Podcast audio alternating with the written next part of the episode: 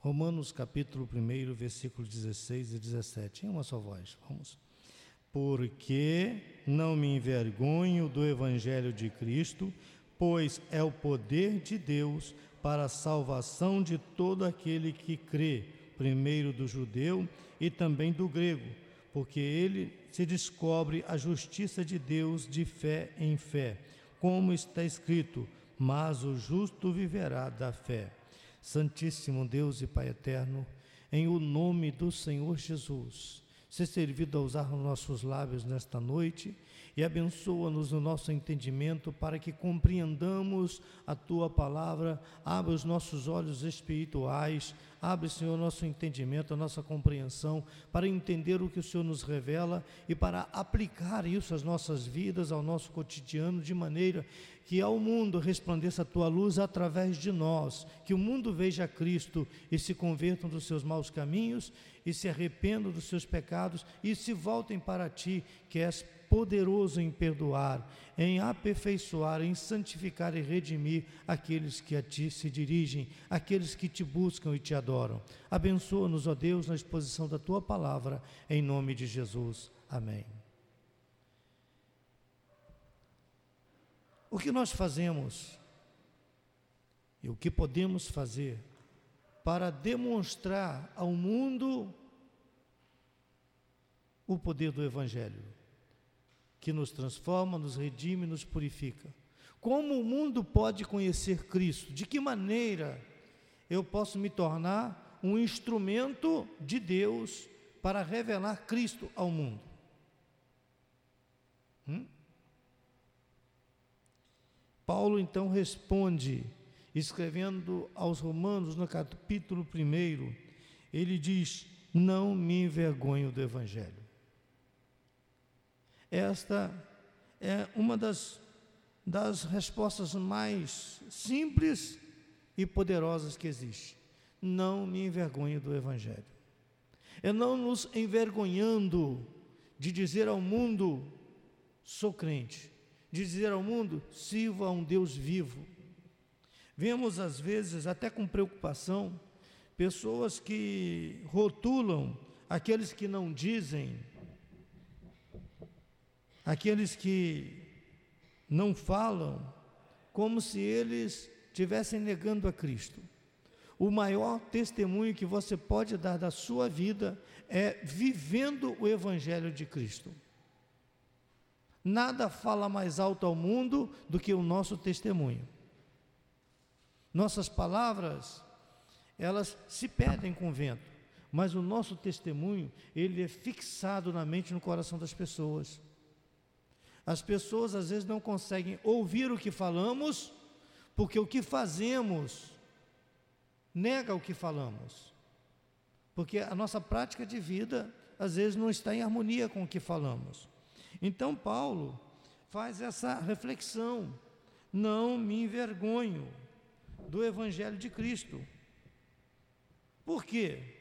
Por que não se envergonhar do Evangelho de Cristo? Porque ele é o poder de Deus. O poder de Deus, ele se revela através do seu Evangelho. E o que significa evangelho? Evangelho significa boas novas, boas notícias, informação, conhecimento. Uma boa nova de salvação, uma boa notícia de salvação. Que notícia é essa? Essa notícia, ela foi anunciada pelos profetas no passado, anunciando aquele que haveria de vir, começou pelo próprio Deus dizendo a Adão e a Eva no jardim do Éden, quando ele diz lá que da semente da mulher nascerá um que pisará a cabeça da serpente. E esta lhe ferirá o calcanhar. Ali já estava revelado aquele que haveria de vir para redimir a humanidade da perdição.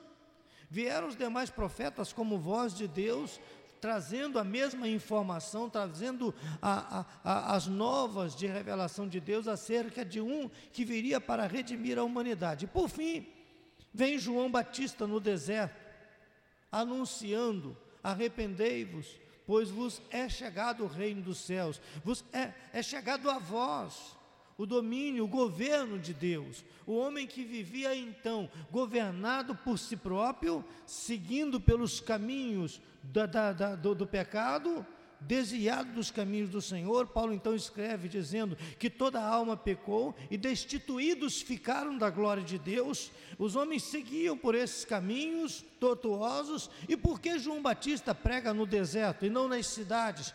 Porque o deserto, ele tipifica provação, tipifica dificuldade, tipifica é, ausência de, de, de conforto, ausência de alegria, ausência de alimento, ausência de pão, deserto, lugar de sofrimento. Então João Batista vem a, nesse cenário de sofrimento, nesse cenário de, de ausência de tudo praticamente, e no deserto ele anuncia as boas novas de salvação, dizendo: arrependei-vos, pois vos é chegado, é chegado a vós o reino de Deus. O que é esse reino de Deus que é chegado a nós?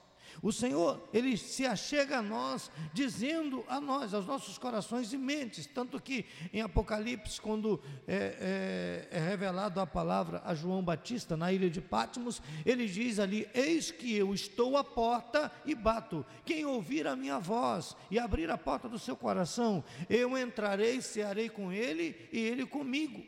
Ele está falando de algo que alimenta a informação, o conhecimento, a revelação de Deus, alimenta ao desesperançado que caminha por esse caminho de, de destruição, o qual a humanidade é, segue, anunciando que há esperança. Por mais terrível, por mais perdido, por mais desesperançado dos homens, há esperança. E essa esperança nos vem através das boas novas de Cristo, o evangelho de Cristo. Ele, João Batista, então clama: arrependei-vos, arrependei-vos, pois é chegado a vós as boas novas, é chegado a vós uma boa notícia, é chegado a vós uma boa revelação.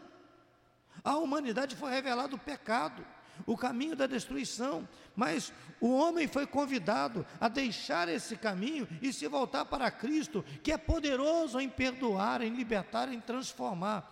Então, o, o próprio Deus, ele se faz carne e habita entre nós, como o anjo revelou a Maria, quando apareceu a ela em visão, disse mais: é, Bem-aventurada és tu, Maria, entre todas as mulheres e o Espírito Santo de Deus visita Maria e passa a gerar nela a palavra de Deus, que outrora era a palavra e ali estava sendo gerada agora em forma humana, para anunciar aos homens, para se colocar diante dos homens como o Cordeiro de Deus, imaculado, puro, santo, que então estaria de fato não apenas cobrindo o pecado, como tipificava o Cordeiro, lá em Êxodo capítulo 12, quando Moisés, é, orientado por Deus, é, sacrifica um cordeiro para que, passando o sangue do, daquele cordeiro nas vergas da porta e nas umbrais da porta,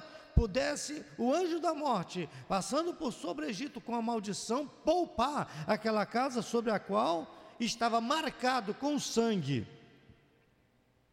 Esse Jesus, essa palavra viva se faz carne e habita entre nós. E João Batista revela: olha, chegou. Chegou o prometido de Israel. Chegou o prometido pelos profetas, aquele dos quais Moisés e os profetas testificavam, falavam. Quando Moisés fez o sacrifício do cordeiro, ele estava falando através de um drama vivido, de um drama de morte, de sacrifício, no qual um animal toma o lugar do homem, toma o lugar da humanidade e morre para cobrir essa cobertura era uma cobertura física ali que tipificava, que representava uma cobertura temporária, pois haveria de vir, sim, o Cordeiro de Deus, que haveria assim de redimir, de, de purificar, de expurgar, de limpar de sobre a vida dos homens a culpa do pecado conduzindo-os através do conhecimento da palavra a um governo espiritual, o governo de Cristo, que é o reino de Cristo.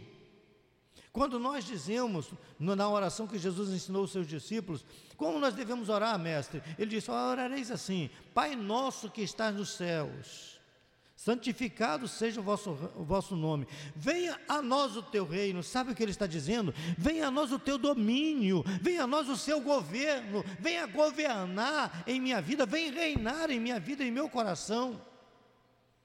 A, a, nossa, a nossa salvação ela opera nessa palavra de Paulo quando ele diz: Eu não me envergonho.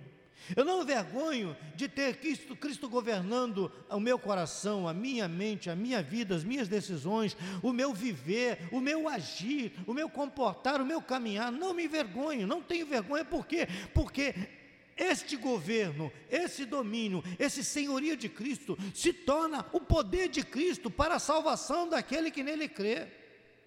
Porque é através do viver de Cristo em nossas vidas e da nossa vida no viver de Cristo que o mundo conhece Deus. É assim que eles conhecem Deus. Através do, da nossa caminhada. Ele diz: então eu não me envergonho de falar do Evangelho de Cristo valorizando esse Evangelho, valorizando esta palavra, anunciando esta palavra, antes de anunciá-la com os lábios, anunciá-la com a vida, com o nosso viver, com o nosso caminhar. Hoje nós estávamos num determinado lugar, eu e a minha esposa, e nós conversando, o moço virou e disse: Como é que é? A moça virou e disse: Você é pastor.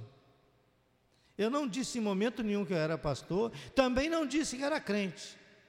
Ela virou e disse: o senhor é pastor? Eu acenei que sim. Ah, tinha que ser. Porque as pessoas precisam ver o que você é, sem você ter que gritar, eu sou. E se alguém perguntar, nós diremos com alegria: sim, sim. Como diz o poeta, direi ao mundo que eu sou crente, não me envergonho de, de, de dizer, direi ao mundo que ele salva e que por Cristo eu vou viver. Paulo, então, é, revela através das suas palavras essa, essa, esse sentimento que ele vivia, tão grandioso, que, que ele então diz: olha só, é, é, esse, esse evangelho, essa palavra gloriosa, é, eu não me envergonho dela, porque ela é o poder de Deus para a salvação de todo aquele que nele crê. Por que a palavra? Porque é através da palavra que nos é revelada o governo, o domínio, o senhorio, e é através da palavra que nós invocamos o poder do Espírito Santo de Deus, da presença gloriosa de Deus sobre nossas vidas. E quando ele entra em nossas vidas e passa a ter esse poder de governar a nossa caminhada, o nosso ser, o nosso agir, o nosso pensar, o nosso tudo, já não somos nós mais que vivemos. Aí Paulo diz: é, já não vivo mais eu, mas Cristo vive em mim. Pelo que viver para mim é Cristo e morrer é ganho. O Evangelho nos salva. Há quem, nós já ouvimos esse questionamento, mas o Evangelho nos salva de quê? Do que, que o Evangelho nos salva? Bem, o Evangelho nos salva da perdição. Mas que perdição? Não estou perdido, eu estou achado, eu sei onde estou nós estamos sim perdidos em nossos pecados e delitos e não enxergamos que diante de nós há uma imensidão de tempo que nós chamamos de eternidade para vivermos, não se encerra aqui. E há pessoas vivendo como se a vida fosse somente esse momento aqui. Acabou, acabou, eu vou me divertir, eu vou, eu vou é, me deliciar com o mundo, porque acabou isso aqui, acabou a vida. Não acabou, não. Não acabou. A vida não termina aqui, a coisa continua. Então, quando nós vivemos assim, esse momento presente, sem pensar na eternidade, nós estamos sim perdidos. É como alguém que está dando volta em torno do mesmo lugar. Nós, conhecendo o Evangelho, ele abre os nossos olhos para nós compreendermos que o mundo vai muito além. Houve o tempo em que a humanidade ainda não tinha esse conhecimento que hoje tem. Hoje nós falamos uma criança e uma criança entende. Até uma criança entende o Evangelho hoje, mas houve um tempo que nós é, não, não compreendíamos o Evangelho. Mas o conhecimento, conforme descreveu o, o, o, profeta Daniel, que nos últimos dias se multiplicaria a ciência, o conhecimento se multiplicaria.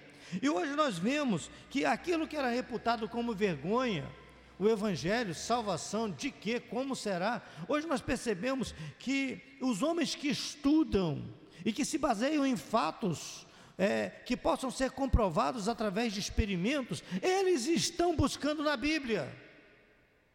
Estão buscando na Bíblia, estão percebendo que a Bíblia revela, que a Bíblia fala de coisas as quais hoje aquilo que era desacreditado no passado, hoje os homens olham e veem de, de, assustados. Ora, mas a Bíblia fala disso há quanto tempo? Há quanto tempo a Bíblia revela isso aí? Como pode ser isso? Ocorre que o Deus que nos revela as coisas que os nossos olhos não enxergam, Ele tudo vê. O passado, o presente e o futuro, para Ele é uma coisa só. E se nós aceitarmos essa revelação desse Deus que tudo vê e acreditarmos no que Ele nos revela, então sim, nós nos prepararemos, nos encheremos de Deus, estaremos prontos para seguir adiante. Eu não estou vendo o que está lá adiante, mas tem uma bússola me indicando que esta é a direção. Eu não estou vendo o que está lá adiante, mas tem um satélite filmando e através da tecnologia hoje nós podemos enxergar até no escuro. Existem óculos que você coloca e enxerga no escuro. Aquela câmera ali, aqui pode estar tudo escuro e ela, a gente consegue enxergar tudo que está aqui dentro no escuro. Quando a palavra de Deus diz que aos olhos do Senhor nem as trevas nos encobrirão. Olha só, será que nós poderíamos imaginar que um dia a tecnologia nos daria esse recurso que somente Deus tinha de enxergar no escuro? O que está do outro lado do mundo nós através dos satélites nós podemos enxergar sem estar lá. Meus amados, nós estávamos perdidos, mas o Senhor nos situou no tempo, espaço de dizer, olha, você está aqui. A sua situação é esta. Agora olha para frente e veja. Olha, lá na frente tem um abismo. E ali aquele abismo ali tem um poço profundo. As chamas do inferno. Mas lá na frente tem o céu, a glória eterna. Para onde você quer ir? Quer ir para o abismo ou quer ir para a eternidade com Deus? Se é para a eternidade, olha, o caminho é esse. E então ele vem e em palavras compreensíveis ao ouvido, ao coração humano, ele diz: Olha, eu sou o caminho e a verdade e a vida. Ninguém vai ao Pai a não ser por mim. O Evangelho nos salva da perdição eterna, ele nos liberta, nos salva do pecado. Como Deus nos salva do pecado? Nós somos declarados legalmente perfeitos, santificados, mas continuamos sendo imperfeitos. O Senhor nos declara santificados, nos declara puros, e através da Sua palavra, do Seu Evangelho, das Suas boas novas, Ele começa a trabalhar em nossos corações um novo querer, um novo agir, um novo pensar, um novo proceder. Então, Paulo descreve essa palavra no outro, num, num outro texto, dizendo que Deus opera em nós o querer e o efetuar segundo a sua vontade. Quando nós nos colocamos sob o governo de Deus, Ele começa a botar no nosso coração desejos, vontades, apetites é, pelas coisas espirituais, isso vai se desenvolvendo. A gente diz naturalmente, mas não é, é sobrenaturalmente. É o Espírito de Deus que faz isso em nós, porque se dependesse da nossa natureza humana, nós não faríamos. Não faríamos. Faríamos de outra maneira, faríamos como fez Pedro, ia sair por aí cortando a orelha de todo mundo. Mas pela graça de Deus, pelo Evangelho do Senhor, ele mortifica esse velho homem, essa velha criatura, e nasce uma nova criatura que vem através da graça do Evangelho de nosso Senhor Jesus Cristo. Ele nos salva da corrupção da alma, da carne e do espírito mantendo-nos íntegros diante de Deus. Ele também nos salva da ira vindoura, que paira sobre todo aquele que insiste em distanciar-se de Deus. Ah, Deus vai condenar todo mundo? Deus não condena ninguém, irmãos. Somos nós que nos condenamos. Deus não condena ninguém. Ele só dá a sentença. O que você fez, filho? Foi para quem? Foi para mim? É para a glória? Então, vinde, bendito do meu Pai, para o reino que vos está preparado. Mas o que você fez? Lembra aquela parábola do rico e Lázaro? O rico foi parar no abismo, no lago de fogo. Lázaro não sei de Abraão. Mas quem foi que escolheu para o lago de fogo? Foi ele mesmo, a sua forma de viver, arrogante, prepotente. Eu tenho, chegava diante do Senhor e dizia: Olha, eu não sou como esse, esse Lázaro aí, pobre aí, porque o Senhor tem me abençoado, eu tenho sido. Irmãos, ser abençoado não é sinônimo de salvação, não. Porque Deus abençoa a todos, diz a sua palavra, indistintamente, pois Ele não faz acepção de pessoas. Mas se nós confiarmos no Senhor e clamarmos pela Sua palavra, Ele virá sobre as nossas vidas, governará as nossas decisões, nos orientará pelo caminho da salvação, pelo caminho da pureza, pelo caminho do amor, da bondade, e a sua glória há de se manifestar ao mundo para que todos conheçam Cristo e para que todos assim possam gozar do gozo que nós temos na presença do Senhor. Portanto, visto que a justiça de Deus se revela no Evangelho, de fé em fé, como está escrito, o justo viverá da fé. Se eu não acreditar nesse Evangelho, a minha caminhada perde sentido. E se eu acredito nesse Evangelho, então eu tudo posso naquele que me fortalece. E o batismo, então, o batismo nas águas, ele é o primeiro passo que alguém que decidiu confiar, decidiu acreditar nesse Evangelho, é o primeiro passo que a pessoa dá para confessar publicamente a sua fé e dizer: Eu não tenho vergonha, eu quero descer as águas, estou aqui diante da minha família, diante do mundo, diante de todo mundo, de quem quiser ver que eu renuncio à velha natureza e mergulho nessas águas para dela ressurgir como nova criatura, transformada, purificada, redimida pelo sangue de Jesus Cristo, que nos purifica de todo o pecado. Amém? Guardemos isso, irmão. Não se envergonhe do Evangelho de Cristo. É a, é a segunda ou terceira vez essa semana que eu ouço isso, você é, você é, sou, sim, é. Glória a Deus, Deus seja louvado. Meus amados, oremos neste momento, pelos lares que receberão esta palavra, pelas famílias que ouvirão esta palavra, pelos líderes que estarão indo aos lares multiplicando esta fala, multiplicando esta mensagem. Cada um na sua forma, na forma como entendeu, no seu linguajar, na sua forma simples ou sofisticada que seja, mas levando esta mensagem de não me envergonho do Evangelho de nosso Senhor Jesus Cristo. Santíssimo Deus e Pai eterno, eu te peço que nos lares onde esta palavra será multiplicada, entre as famílias onde ela será compartilhada.